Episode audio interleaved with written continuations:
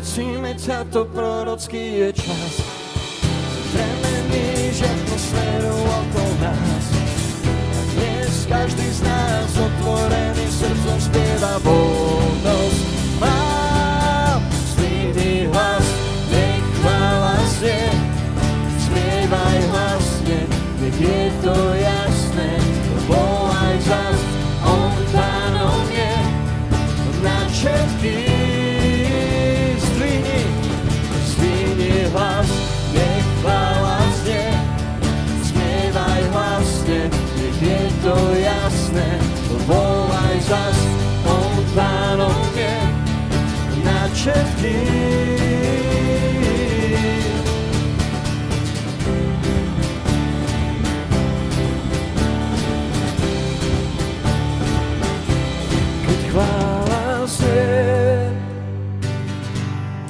Žehnáš nám. Keď chvála znie, ty žehnáš nám. Keď chvála znie, chvála znie, žehnáš nám. Pane, sláva ti, keď chvála znie, ty žehnáš nám. Tak dnes nesnie pieseň, tak pieseň znie, ty oslavná, kráľu slávy, vojdi k nám. V našich chválach trón svoj máš, náš pán. Zdvihni hlas, nech je to jasné, volaj zas, on pánom je na všetkých. Zdvihni hlas, nech chvála znie, spievaj hlasne, je to jasné, volaj zas, on pánom je na všetkých.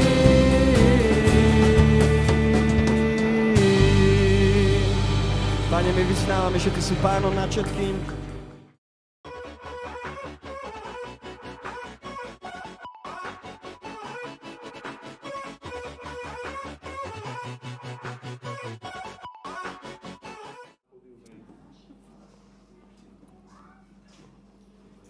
Tak eh, v prvom rade chcem poďakovať za pozvanie. Eh, F5 konferencie pre mňa má taký zaujímavý význam, veľmi dôležitý, pretože tu som sa stretol prvýkrát so svojou manželkou terajšou.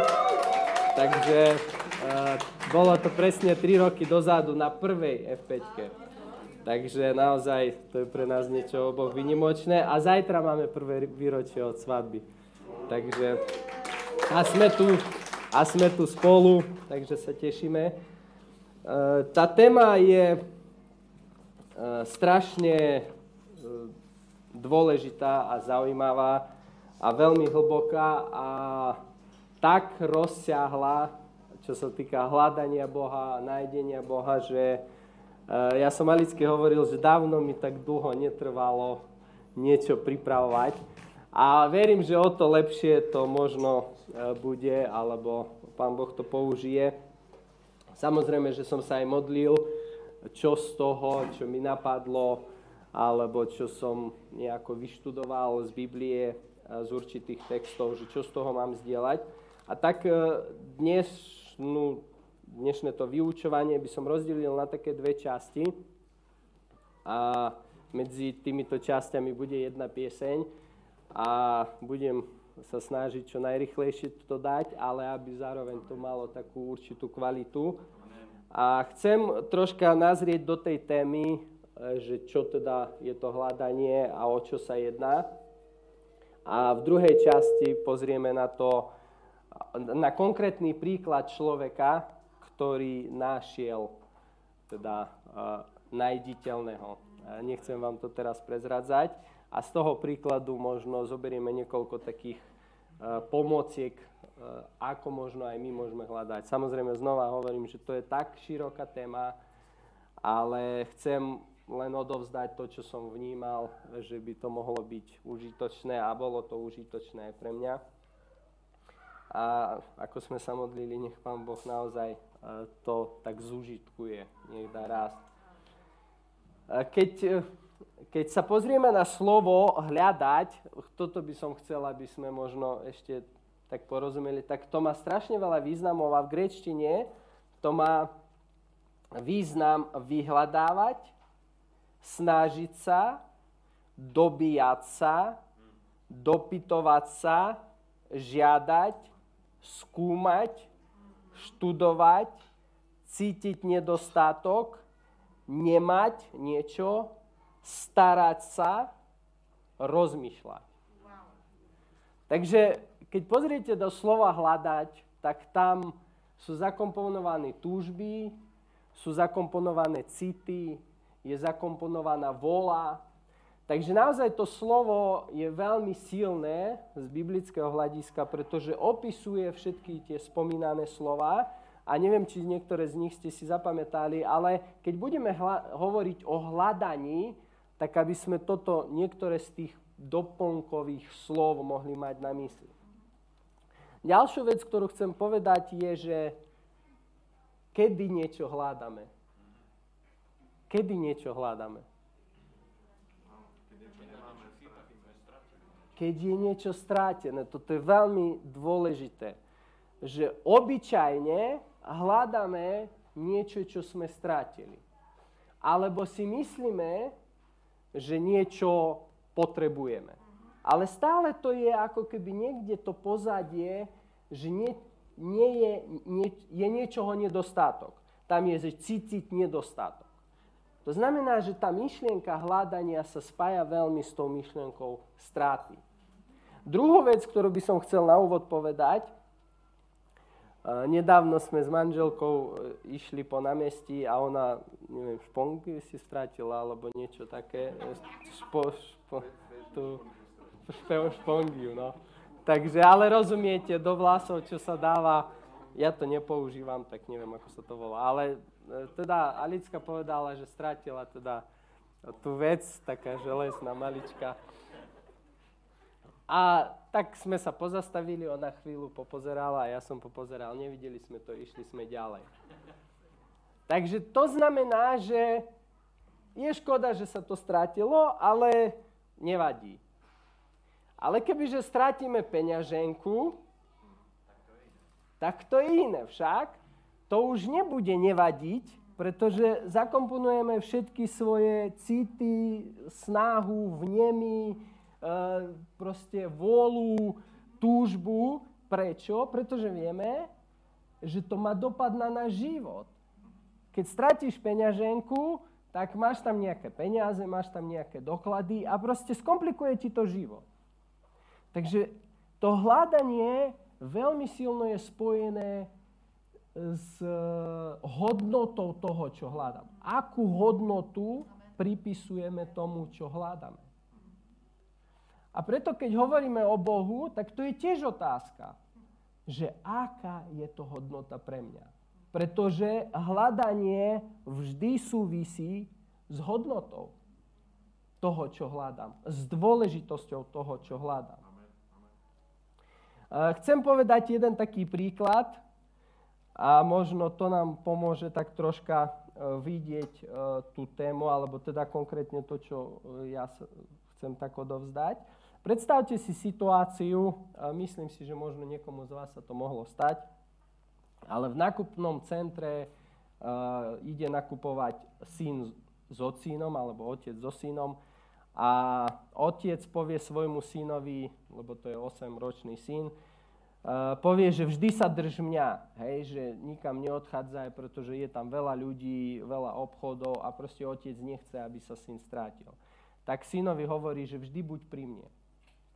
Syn hovorí, že dobre, zajdu do jedného športového obchodu, otec začne skúšať tenisky, že či mu do, sú dobre, otočí sa a syna je nikde.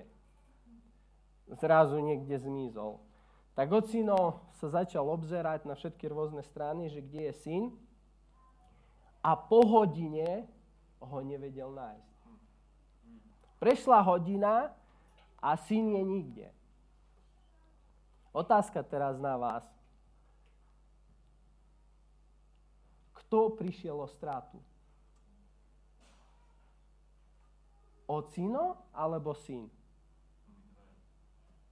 Obidvaja. Toto je veľmi dôležité. Kto prišiel o strátu? No nie len syn a nie len otec, ale obaja.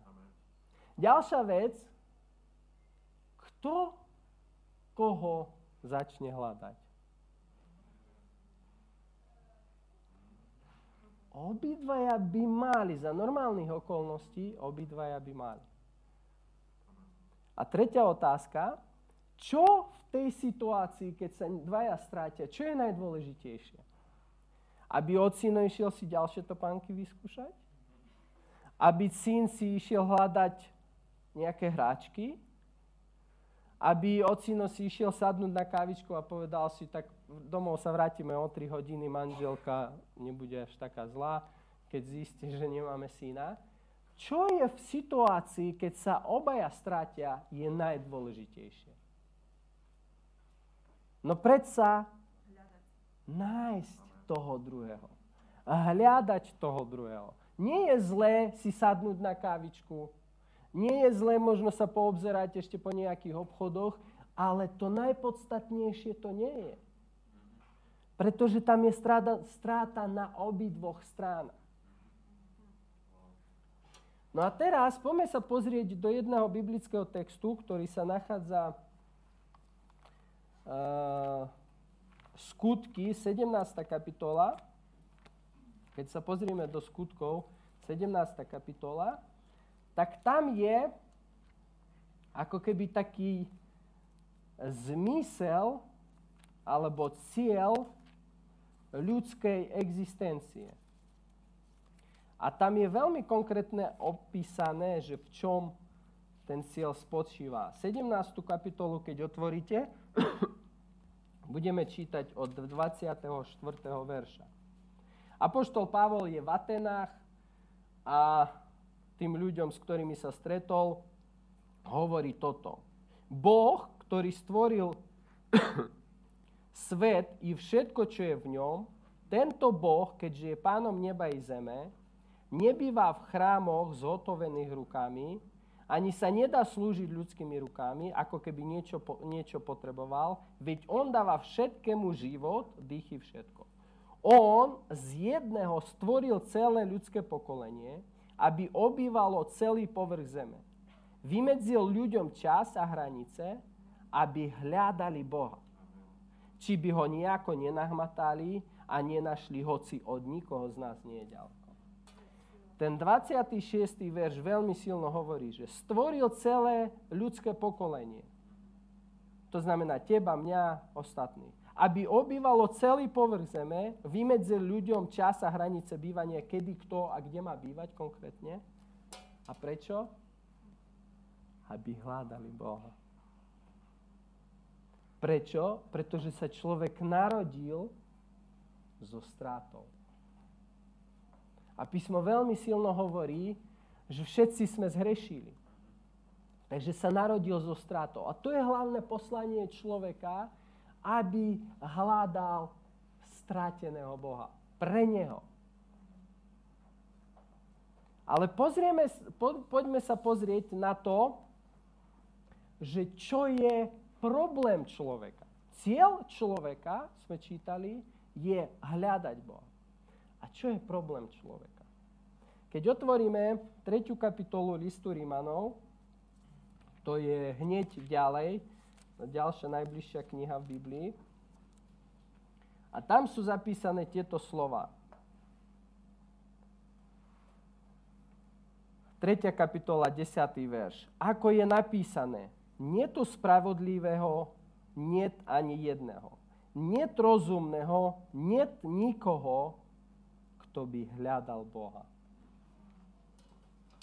Toto je veľmi silné vyjadrenie, ktorému samozrejme sú v tom rôzne teologické debaty a diskusie a o povolaní, vyvolení a tak ďalej. A do tohto nechcem zachádzať, ale toto slovo hovorí, že nikto nehľada Boha.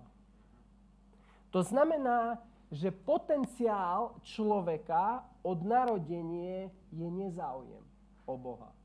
Pretože sme pozerali, že hľadať znamená snažiť sa, znamená cítiť nedostatok. Tam to je, ale človek nevie, že to je nedostatok Boha.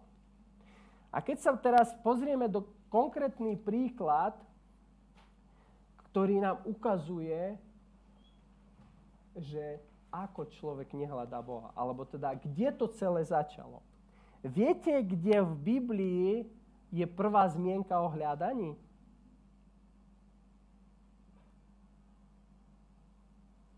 Ja, sa, ja teraz machrujem, lebo to viem alebo som to študoval. Ale ako keby taký prvý príbeh hľadania je, keď Boh hľada Adama. Lenže, keď to pozrieme sa na to z druhej strany, tak človek hneď po páde do hriechu Prvú vec, čo robí, skrýva sa. Pozrieme sa do tohto príbehu. Určite ho poznáte všetci, všetci sme ho miliónkrát čítali, ale nazrieme sa do toho ešte raz. O 8 až 10 od 8. verša 3. kapitoly 1. knihy Mojžišovej alebo knihy Genesis. A tam sú tieto slova. Keď počuli, teda Adam a Eva zjedli zo zakázaného ovocia, čím neposlúchli Boha. A teraz čítame, keď počuli hlas hospodina Boha, ktorý sa prechádzal po záhrade za popoludnejšieho vánku, ukryl sa muž i žena pred hospodinom, Bohom, medzi stromami záhrady. Hospodin Boh zavolal na človeka a opýtal sa, kde si? To je otázka hľadania. On odpovedal, počul som tvoj hlas v záhrade, zľakol som sa, pretože som nahý a tak som sa skrýl. Takže vidíme, že náš praocko nás veľmi dobre naučil, ako sa skrývať. Toto je v našej krvi, keď sme sa narodili, keďže sme Adamové deti. Však my sme čítali, že z jedného stvoril celé pokolenie, aby hľadali Boha, ale jeden nás naučil sa pred ním skrývať. Všimnite si veľmi silnú vec, že Boh sa pýta, kde si, lenže aj Adam sa pýta, kde je Boh. Lenže to je vnútorná otázka, ktorú Adam kladie. Adam nekladie otázku, ktorú by sme čítali, že kde je Boh, ale je tam vnútorná otázka, kde je Boh v zmysle, ako sa od Neho môžem skryť. Kde je On, aby som sa vedel, kde sa môžem skryť tak, aby On tam nebol. Takže je tam otázka, kde je Boh, podobne ako otázka, kde si Adam, ale úplne iná perspektíva. Adam sa pýta, kde je Boh, preto aby sa vedel, kde sa pred ním ukryť. Ako sa pred ním ukryť? Ako sa zakryť a skryť z toho, čo on zbabral. Už ste niekedy videli, tí, ktorí máte deti, asi viete, o čo sa jedná. Keď dieťa niečo spraví, tak sa snaží rôznym spôsobom to zakryť. Ale to som nie ja, ale to som nechcel, ale a tak ďalej. A možno ešte aj niečo iné spraví alebo povie. Takže Adam sa pýta, kde je Boh, aby som sa mohol pred ním skryť. Teda Adam proste, pretože zhrešil, prvý krok potom, keď Adam spadne do hriechu, on hľada možnosť sa skryť. To je človek. Prvá vec, ktorú robí potom, ako zhreší a potom, ako sa dostane do konfliktu s Bohom, hľada možnosť, ako sa skryť. A všimnite si, za čím sa skrýva Adam a Eva.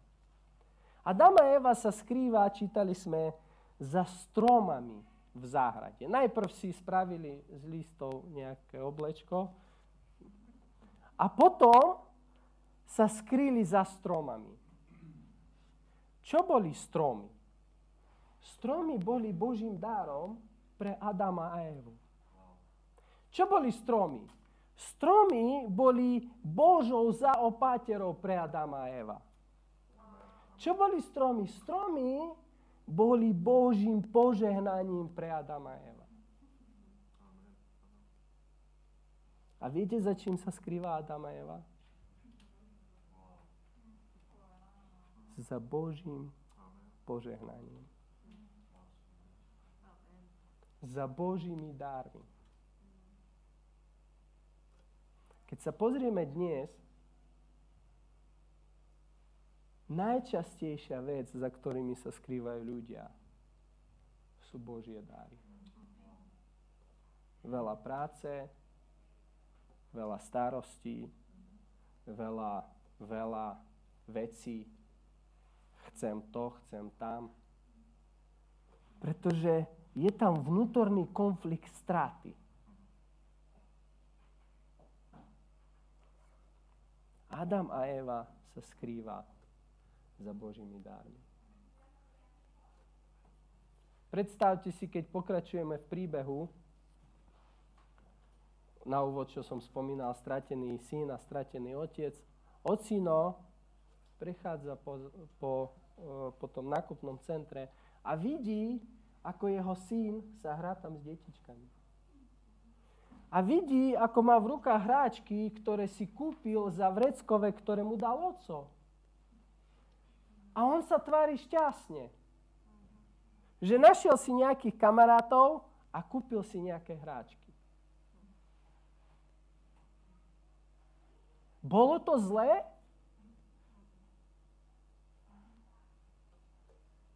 Nebolo to s otcom. On kúpil hráčky na ocinové vreckové a robil to bez neho. Ocino, keď sa pozriel na ten pohľad po pol dňa hľadaní, bol úplne zronený, že syn sa nechal vťahnuť všetkými ostatnými vecami, ktoré boli v obchode a ušlo mu to, že najdôležitejšie je stratený otec. Nechal sa vťahnuť hráčkami, ľuďmi, detičkami a neviem čím všetkým, zabudol, že on je závislý na svojom otcovi. Že ocino je jediný, ktorý sa dokáže o neho reálne postarať a nie tie detičky, s ktorými sa stretol.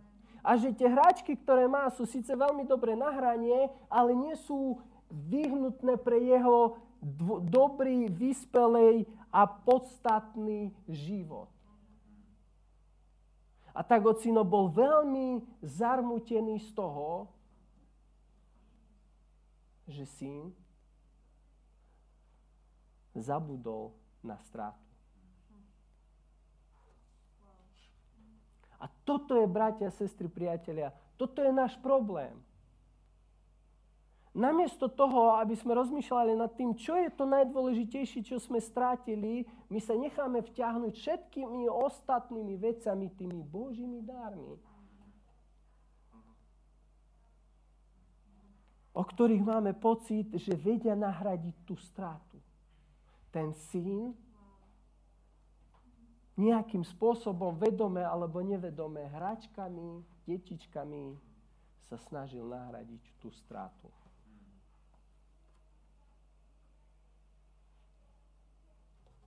Aj keď mal hráčky, aj keď mal kamarátov, viete, čo jeho problém zostával stále? Že bol stratený. Nemal domov, nemal miesto, nemal ocka. Mohol mať hoci čo, ale stále bol stratený. A to bol problém. Ale najdôležitejšia potreba toho syna. Ale otec neprestal hľadať. Otec vedel, že aj keď syn sa hrá tam s tými hráčkami a rozpráva sa s tými detičkami a zabáva sa, otec vedel, že v skutočnosti ten syn potrebuje otca. Otec vedel, že aj keď teraz je nejaká chvíľka, kedy syn je úplne unesený tým všetkým novým, čo má, on vedel, že najdôležitejšie pre to dieťa je otec. A tak ocino sa nenechá odradiť hraním svojho dieťaťa a príde k nemu, aby ho našiel aby sa mohol spoločne s ním hrať sa s hráčkami a neviem čím všetkým, ale spolu s vedomím, že ja som doma, ja som pri svojom ocinovi a mám to najdôležitejšie, čo som strátil. A tak Boh sa vybere na cestu hľadania človeka. A začalo to vedenie, kedy Boh sa pýta, kde si Adam. Všimnite si, že Boh tú otázku nekladie preto, lebo vie, čo zbabral a ide ho potrestať. Ako to vieme? Pretože ďalej Boh pokračuje a keď Adam hovorí, lebo som nahý, Boh sa ho pýta, kto ti povedal, že si nahý?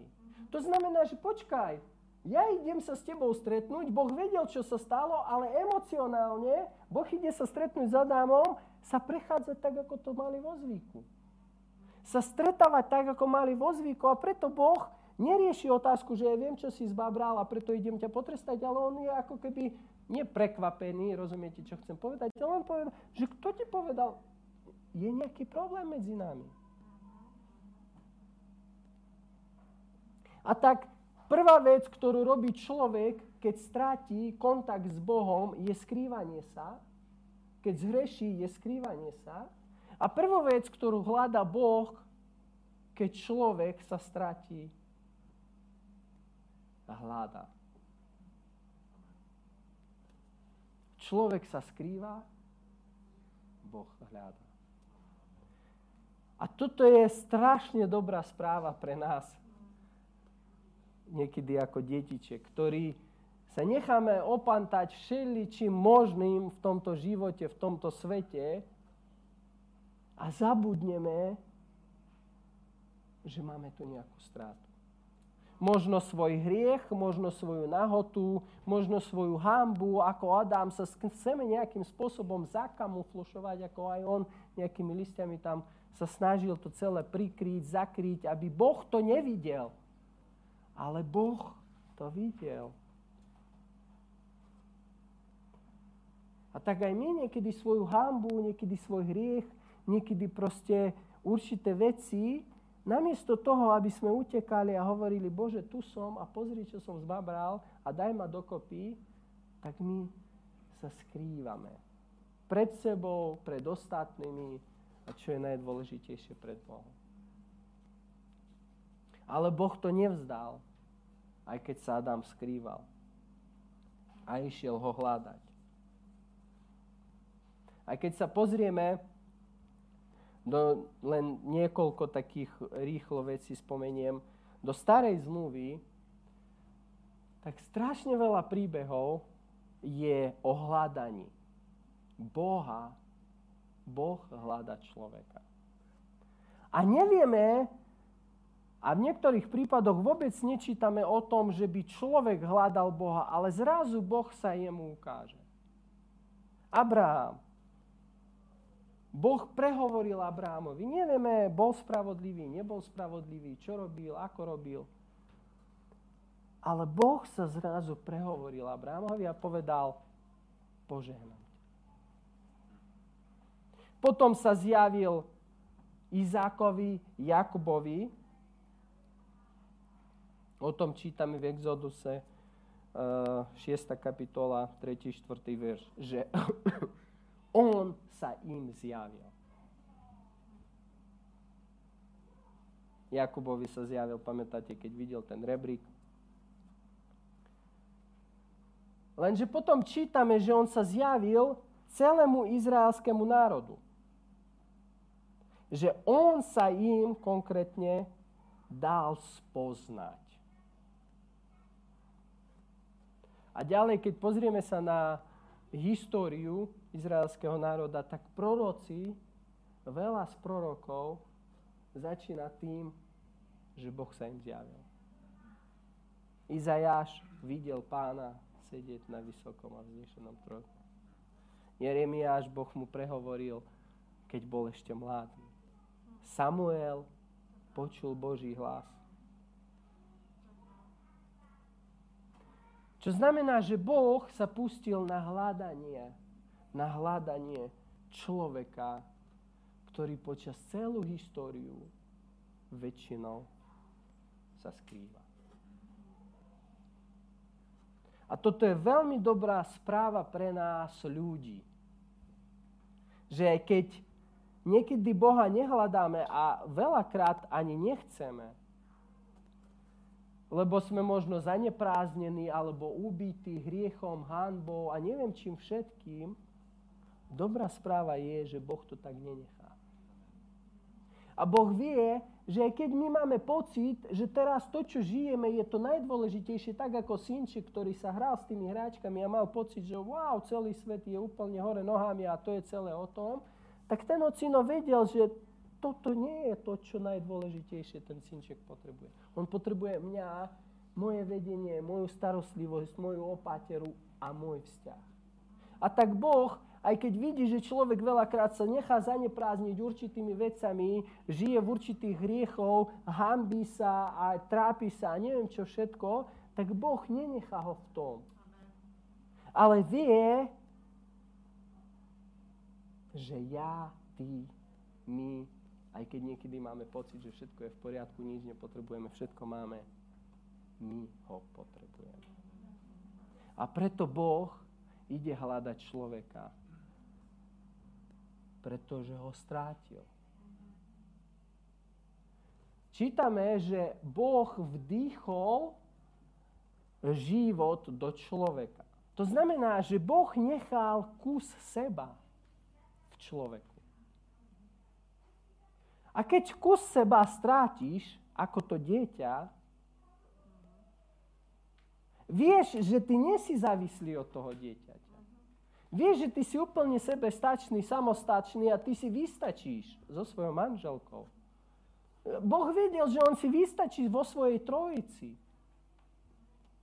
Otec, Syn a Duch Svetý, ktorí mali vzťah dokonalý od počiatku sveta.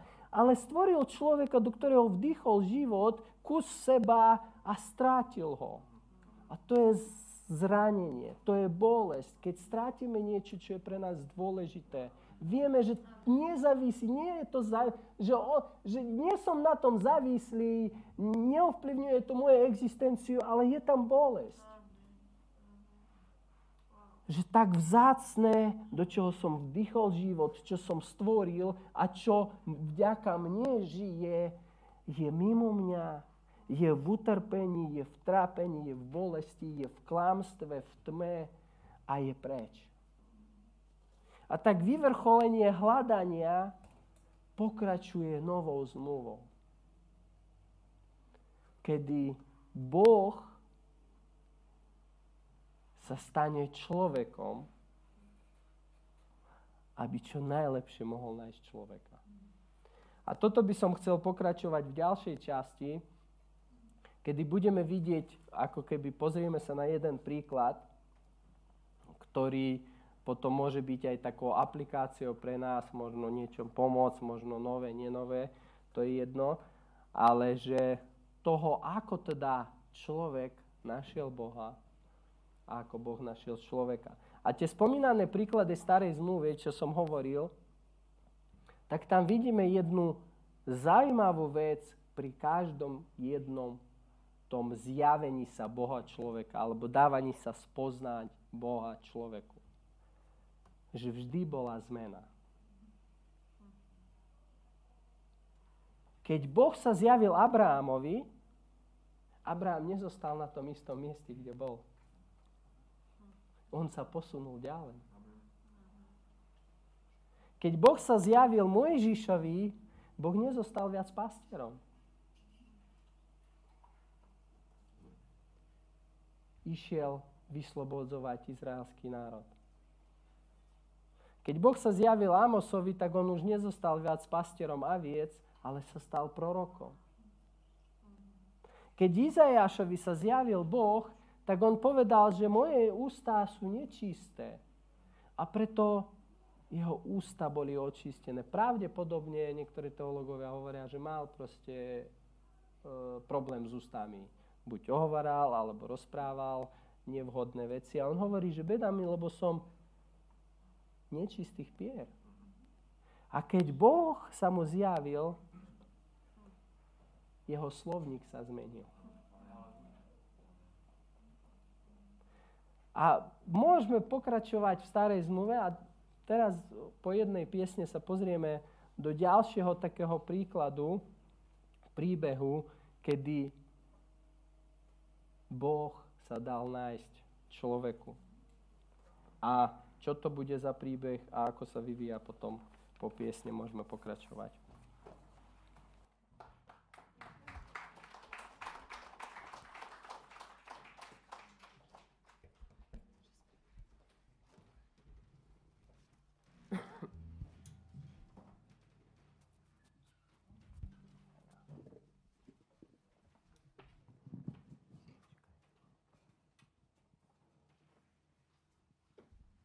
Wow. Priatelia, poďme využiť túto chvíľku na to naozaj, aby možno, možno sme nechali prefiltrovať toto všetko, čo Sergej hovoril. Aby sme reagovali aj v tejto chvále. Aby to možno nebola len pardon, nejaká vsúka, ako keby kvázi reklamná, ale to, aby to bolo niečo, čo Boh začne oživovať v nás. Aby to bolo niečo, čo Boh začne prebúdzať. Tak poďme do toho. Ak máš tú sa postav. Ak chceš sedieť, seď. A to podstatné, čo je teraz, je, aby sme uctievali. Halelúja, Pane.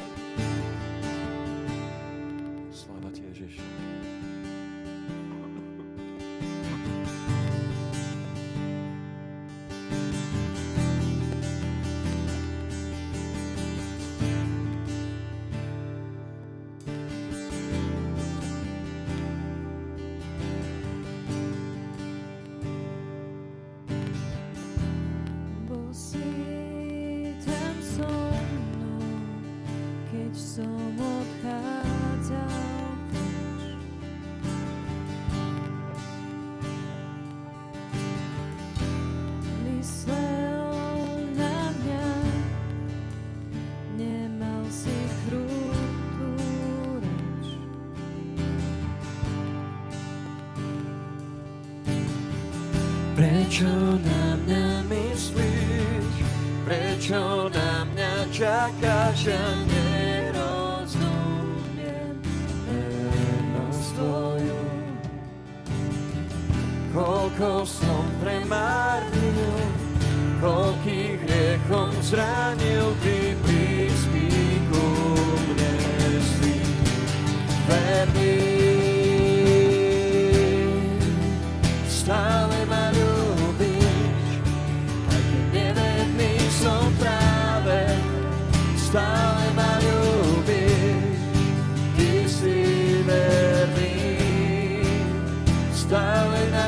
na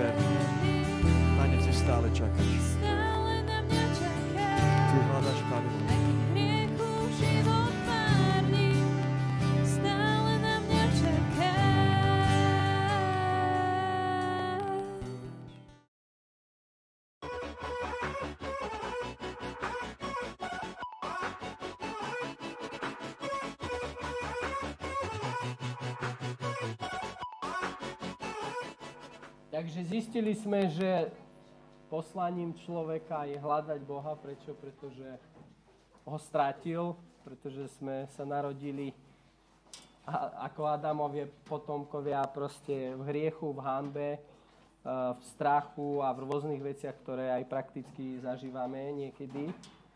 A, a kvôli tomu sa skrývame. Ale dobrá správa je, že Boh sa pustil hľadať človeka. No a vyvrcholenie e, nastalo v Ježišovi Kristovi. Poznáte ten veľmi známy text, ktorý je v Lukášovi 19, 10. Tam sa píše, lebo syn človeka prišiel a hľadať to, čo, strá, čo sa stratilo. No a tento text, je to veľmi známy text, môžeme ho otvoriť. Je to Lukáš 19. kapitola. 19. kapitola a budeme čítať od jedného, od 1. po 10. verš, pretože budem hovoriť o tom príbehu, ktorý sa tam dial v kontexte tohto verša. A toto je ideálny príklad toho, ako by to mohlo fungovať s nami ľuďmi a s Bohom v kontexte hľadania. Vidíme tu Zacheja a od prvého po 10. verš budem čítať. Potom vošiel do Jericha, teda Ježiš, a tu, a tu muž menom Zachej, ktorý bol hlavný mytník a bol bohatý, tužil uvidieť Ježiša. Aby vedel, kto to je. No pre zástupy ho nemohol zazrieť, lebo bol malej postavy. Bežal teda napred a vyšiel na divý figovník, aby ho odtiaľ videl, lebo tadiaľ mal ísť Ježiš. Keď Ježiš prišiel na to miesto, pozrel hore a povedal mu, Zachej, poď chytro dole, lebo dnes musím zostať v tvojom dome. On chytro zišiel a s radosťou ho prijal. Všetci, ktorí to videli, reptali, k hriešnemu človeku si vošiel oddychnúť. Ale Zachej povedal pánovi, páne, polovicu svojho majetku dávam chudobným a ak som niekoho v niečom oklámal, vrátim to štvornásobne. Ježiš mu odpovedal, dnes prišla spása do tohto domu. Veď aj on je Abrámovým synom. Lebo, lebo syn človeka prišiel hľadať a spásiť to, čo zahynulo. Niektoré preklady majú to, čo sa strátilo. No a chcel by som pozrieť e, na tento príbeh, určite ste ho poz- počuli v besiedkach, možno tí, ktorí ste tam začínali a možno veľa kázni, ale dnes by som sa chcel sústrediť z kontext, v kontexte tej témy, ktoré máme, ktorú máme, teda hľadania. A vidíme tu Zacheja, o ktorom sme čítali, že to je bohatý hlavný colník. Bol to Žid, pretože Ježiš hovorí, aj to je syn Abráma. To znamená, že pochádza, akože bol Žid.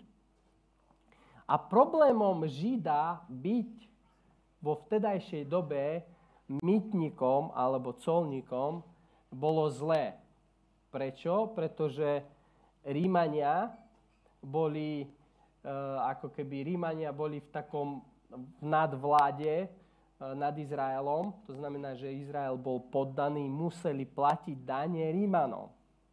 No a teraz Zachej bol colník, ktorý vyberal tieto dane od svojho národa pre Rímanov, ktorých celý izraelský národ považoval za nepriateľov. Eh, určite, keď ste čítali nejakú históriu, tak veľakrát tam boli rôzne povstania a tak ďalej proti ním. Takže on bol nenavidený Židmi, pretože sa považoval za zrádcu. Lenže bol aj pohrdaný aj Rímanmi, pretože Rímania si uvedomovali, že Žid berie dáne, vyberá dáne od vlastného národa. Takže tiež ho veľmi v úcte nemuseli. Takže bol tam ako keby obojstranný konflikt, ale podľa všetkého pre Zacheje nebolo tak dôležité, čo si o ňom myslia jeho vlastný národ alebo Rímania. Pre neho bolo dôležité postavenie a bohatstvo, ktoré mohol mať. A niektorí takí komentátori hovoria, že človek, ktorý sa odvážil byť solníkom a išiel za tým, tak musel čeliť naozaj rôznym nenávistiam, výhražkám a tak ďalej, tak ďalej. Ale zároveň to musel byť človek, ktorý veľmi túžil po bohatstve. Pretože to bola taká aj legálna, aj e, rýchla cesta, ako zbohatnúť. Takže vidíme tu bohatého Žida, ktorý, e, ktorý je v Jerichu a čítame o ňom, že on chcel vidieť Ježiša. Keď čítame novú zmluvu, tak čítame, že e, Ježiš viackrát bol v Jerichu. To znamená, že Zacheus, alebo Zachej, počul o Ježišovi nejaké fámy. Že to je človek, ktorý uzdravuje, to je človek, ktorý káže veľké revolučné, mocné veci, to je človek, ktorý vyhania demonov, to je človek, ktorý pomáha chudobným, to je človek, ktorý sa dotýka malomocných. On počul o ňom, že to je nejaký výnimočný človek. Počul o ňom. Možno niekde sa zastavil a ešte viac bol ochotný počúvať. A na základe toho, keď počul, že aha, Ježiš ide cez Jericho, tak sa vybral ho uvidieť. Vidíme tam problém, že keď prišiel na to miesto, kadiaľ sa prechádzal Ježiš, bolo tam strašne veľa ľudí a Zachej kvôli tomu sa nedostal, nevedel dostať k Ježišovi tak, ako chcel. A ďalší problém bol, že bol malý. To znamená, že zatiaľ, keď ostatní mali rovnakú výšku a postavili sa nejako do radu alebo za sebou, tak mohli vidieť Ježiša. Ale on, keď sa postavil za ostatných, tak nevidel nič, len chrbty ostatných ľudí. Takže si vymyslel, že ide na, na strom. To bol konkrétne e, divý figovník. No ale zaujímavé je, že človek s pomerne dobrým postavením, pretože bol hlavný colník, to znamená, že proste v, kont- v tom svojom kontexte bol vážený, mal určité postavenie, bol bohatý a bol vo svojom veku. Viete si predstaviť takého veľkého podnikateľa, len tak vyliezť na strom a tam, ja neviem, keď máte nejaký koncert v Banskej Bystrici a že by niekto zo stromu, hej, že zaparkoval Mercedes a vyliezol na strom primátora, hej, že zaparkoval, vyliezol na strom, aby lepšie videl. No, prosím? No, takže myslím si, že by to bolo celkom vtipné však, že mm, dá sa, ale ale zaujímavá vec je, že Zachej vedel, že sa na neho budú pozerať čudne, že ho budú brať čudne, pretože obyčajne v tej dobe tak deti liezli po takýchto stromikoch. Ale jemu to nevadilo, že on je taký zamožný, tak proste vyliezol. No a tam vidíme potom to, že Ježiš, keď prichádzal, prechádzal tadiaľ, uvidel ho a povedal mu, že poď poď dole Zachej, lebo dnes musím zostať u teba. Čo tam ďalej čítame? Ako Zachej reagoval? Čítame, že ho s radosťou prijal. No a potom Ježiš pokračuje a hovorí teda Čítali sme, že niektorí ľudia boli z toho pohoršení, že hriešní. To znamená, že ho, ako som spomínal, proste považovali colníci, e, ako keby prostitútky a pohania, to boli e, ako keby taká hlavná vrstva hriešnikov. Takto Izraeliti ich považovali. No a tento e, Zachej patril medzi nich. Čítame, že teda ľudia sú pohoršení z toho, že ako to je možné, že Ježiš jeho prijal? A nielen, že jeho prijal, ako to je možné, že on sa k nemu pozval? Vo vtedajšej dobe obyčajne rabín sa nepozýval na navštevu. A rabína pozývali. Pretože pre rabína to bola určitá ako keby hamba, že on sa pozve, lebo by to znamenalo, že iní ho nechcú.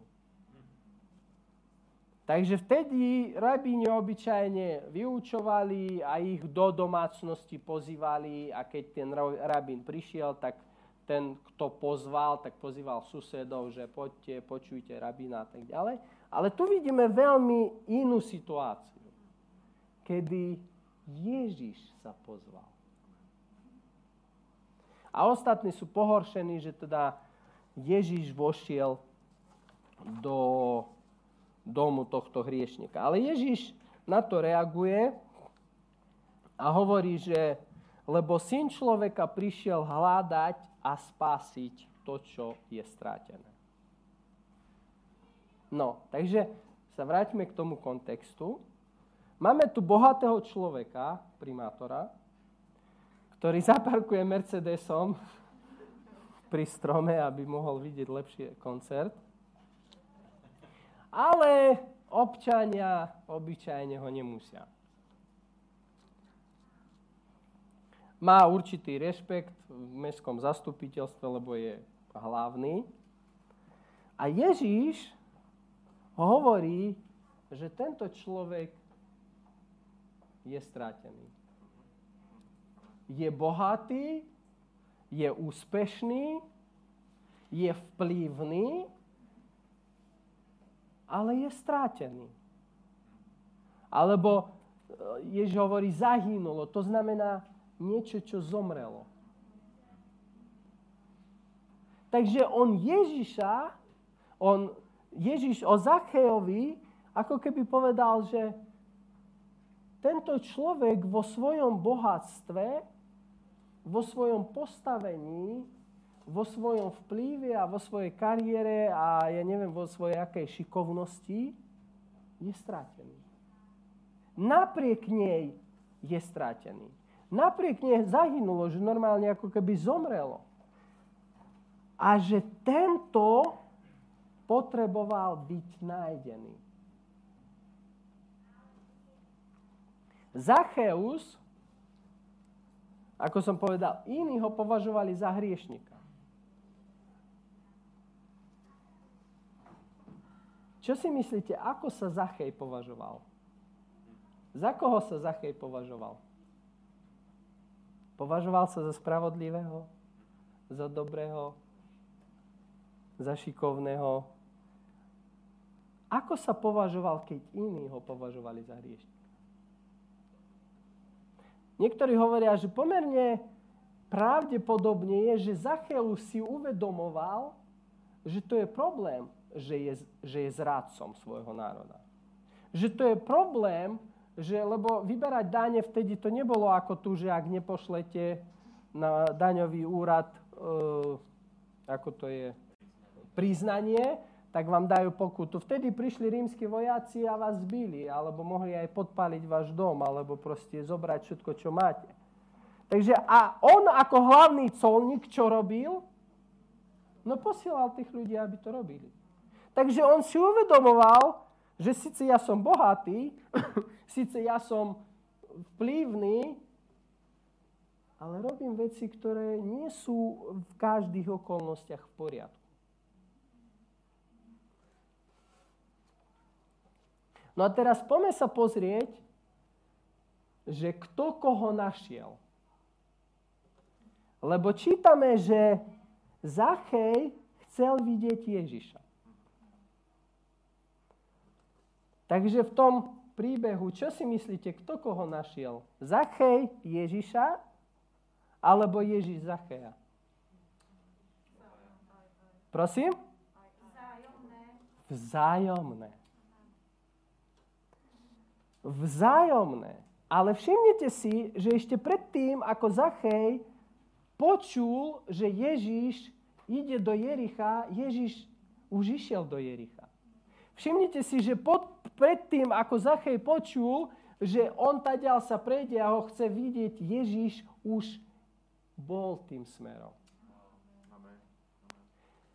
že Ježiš išiel smerom k Zachejovi ešte predtým, ako Zachej išiel k smerom k Ježišovi. Ale Ježiš išiel k smerom Zachejovi, viete prečo? Pretože Zachej ho chcel vidieť. No a v tomto príbehu by som chcel poukázať na určité také, ako keby nie že princípy ako biblické, ale konkrétne z tohto príbehu, že ako Boh reaguje na nás. Čo znamená hľadať Boha a čo znamená, že Boh hľada nás a kedy sa stretávam. Sme čítali, že Boh hľadá, sme počuli, že človek sa skrýva, ale ideálne je, keď obaja sa hľadajú. Takisto ako keď by sa syn eh, hľadal otca a otec hľadal syna v tom príbehu.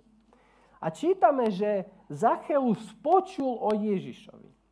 Čo to znamená pre teba, mňa, ak chceme hľadať Boha?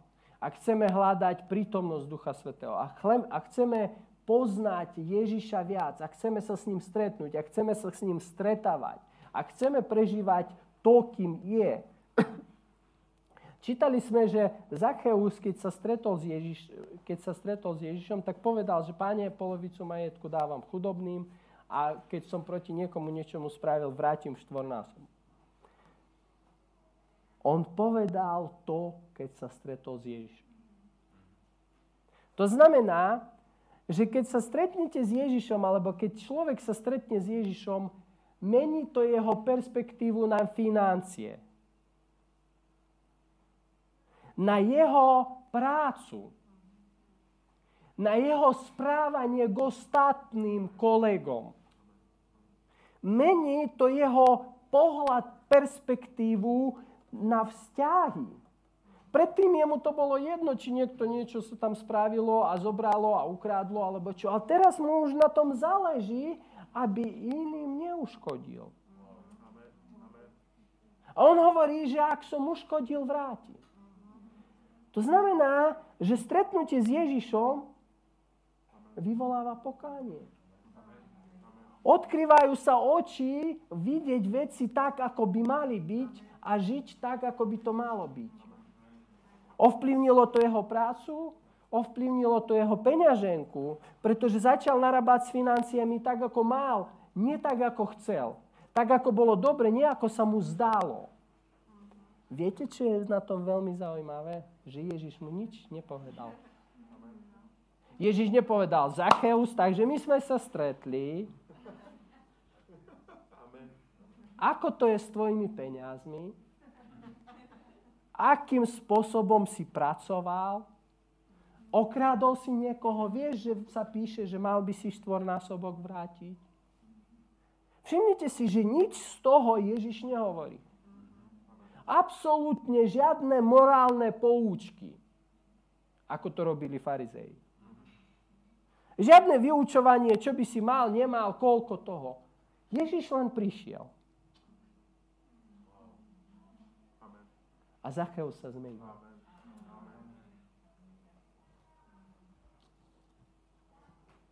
Toto je, toto je práve stretnutie s Bohom. Že nemyslíme si, že Boh chce sa s nami stretnúť, aby nám vyčítal, vysvetlil, odkryl a Adam si myslel, že Boh ho hľadá, lebo ho chce zabiť.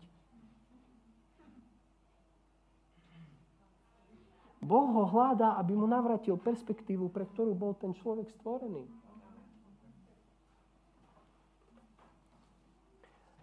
Ježiš nepovedal Zachejovi, čo má robiť.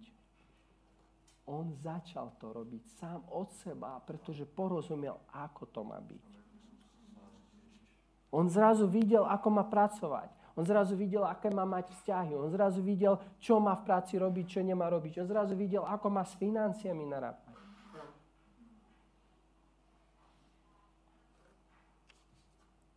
A prečo? Lebo čítame, že Zacheus, keď počul o Ježišovi, niečo s ním to spravilo. A tu je princíp. Ak chceme sa stretnúť s Bohom, ktorý má priniesť určitú zmenu do nášho života, v tých oblastiach, ktorých potrebujeme, alebo v tých oblastiach, ktorých ani nevieme, Zacheus počul o Ježišovi nakoľko, kedy ako počúvame o Ježišovi. Počúvame o ňom, chceme o ňom počuť, chceme počuť svedectvá, chceme počuť pravdy, pretože Zacheus reálne počul možno príbehy ľudí, ktorí boli v Jerichu a povedali, Ježiš ma uzdravil. Ježiš ma naučil, ako mám milovať svojho nepriateľa. Povedal, čo? Ja tak chcem ho počuť. Kde je? Takže toto je prvý krok k hľadaniu. Začni o ňom počúvať. Začnime o ňom čítať. Začnime o ňom počúvať iných ľudí. Toto je presne miesto. To, to, že ste tu prišli, tak to je, si myslím, že práve preto, lebo ste chceli o ňom počuť, aby ste sa mohli s ním stretnúť. A ďalšia vec je, že Zacheus nezostal pri tom, že ha, tak to je fajný chlapík, poďme pracovať. Tak to je zaujímavé. Ty človeče, gratulujem, že si sa s ním stretol perfektne a išiel si niekde svojou cestou. čítame, že keď Zacheus počul o Ježišovi, on ho chcel vidieť. Jemu to nedalo, že on sa s ním nestretol. Jemu nestačilo, že niekto sa s ním stretol. Jemu nestačilo, že niekto sa porozprával, porozprával jemu o tom, ako sa s ním stretol a čo Ježiš zmenil v jeho živote. On chcel sa s ním stretnúť. Tam čítame, že on, niektoré preklady hovoria, že veľmi túžil vidieť. Veľmi túžil. Chcel. A to je, to je ďalšia vec, ktorú môžeme sa poučiť zo života Zachea, že nakoľko nám, tebe, mne záleží. Nakoľko chceme sa stretnúť s Ježišom. Nakoľko ho chceme nájsť. Nakoľko ho chceme vidieť. Nakoľko, keď počujeme, že hen ten, hen tam, hen vtedy takto stretol, nakoľko to v nás vyvolá túžbu, chcem to aj ja. Pretože o Zacheovi čítame, že on sa chcel stretnúť s Ježišovi. A to je pre mňa taká výzva aj pre teba, pre nás. Chcíme. Túžme potom. Nechajme sa napočúvať s príbehmi, Božím slovom, kázňami o Ježišovi a nech nás to vyvolá túžbu, že ja chcem ho vidieť. Ja chcem ho vidieť.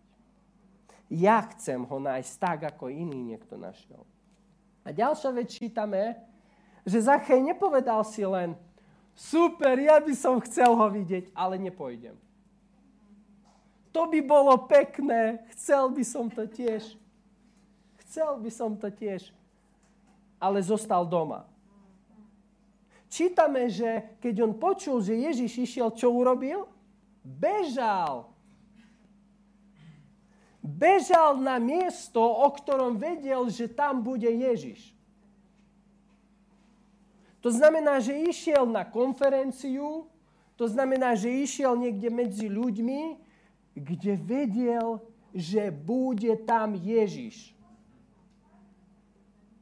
Počul, že tam sa prechádza Ježiš, alebo prejde ďal Ježiš.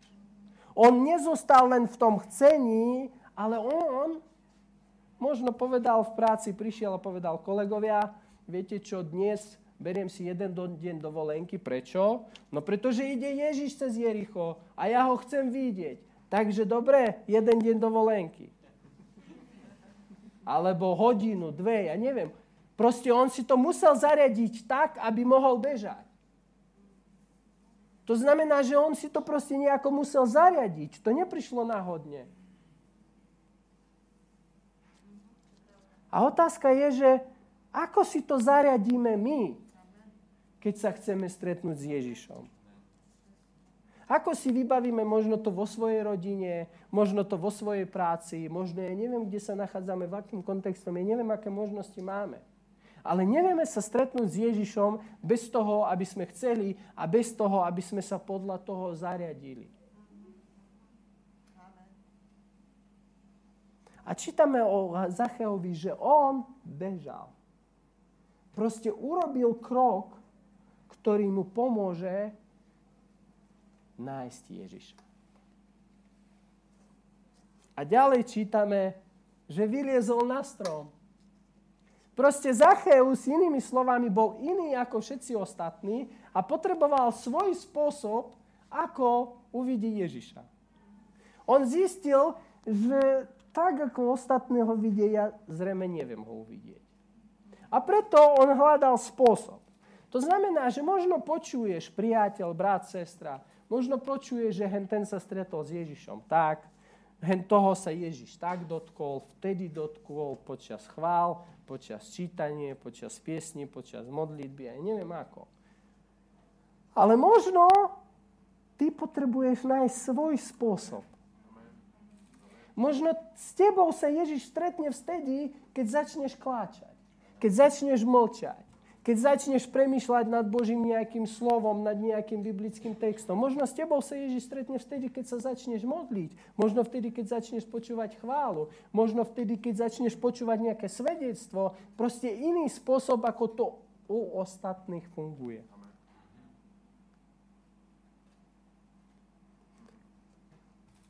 A hľadáš spôsob,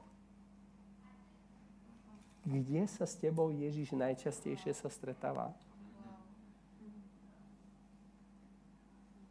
Kde sa s tebou, so mnou Ježiš najčastejšie? Ja som si uvedomil jednu vec, že od určitého obdobia, ale to je vďaka pánovi, že, že najlepšie sa ja stretávam s Bohom vtedy, keď nič nehovorím. Moje modlitby veľakrát sú o tichu.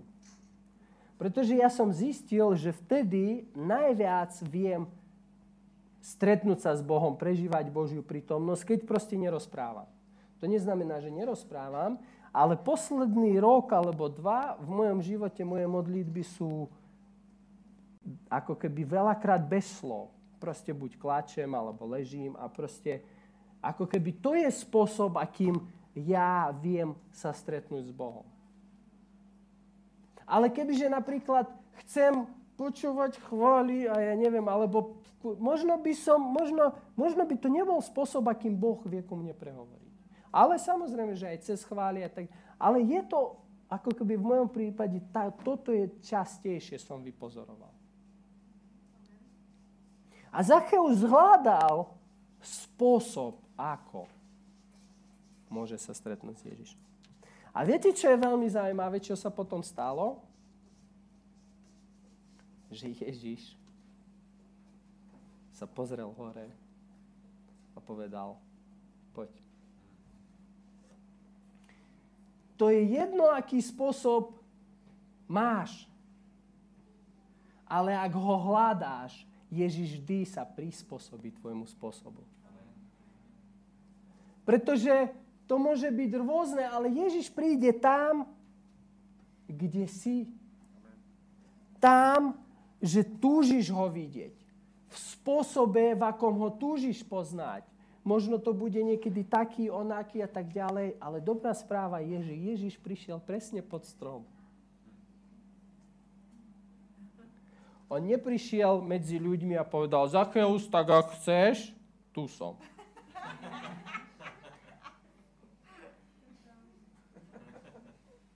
Ale on prišiel pod strom. A čo to hovorí? To hovorí presne to, čo Ježiš povedal, lebo ja som prišiel hľadať to, čo sa strátil. Ja idem tam, kde o mne chcú počuť. Ja idem tam, kde mňa chcú vidieť.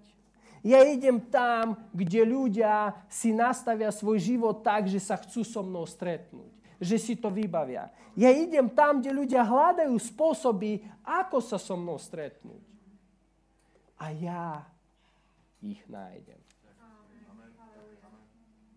A ja ich nájdem. A viete, čo sa stalo? Keď Zacheus videl Ježiša, s radosťou ho prijal. To je presne to, čo sa deje. Že ty sa s ním stretneš.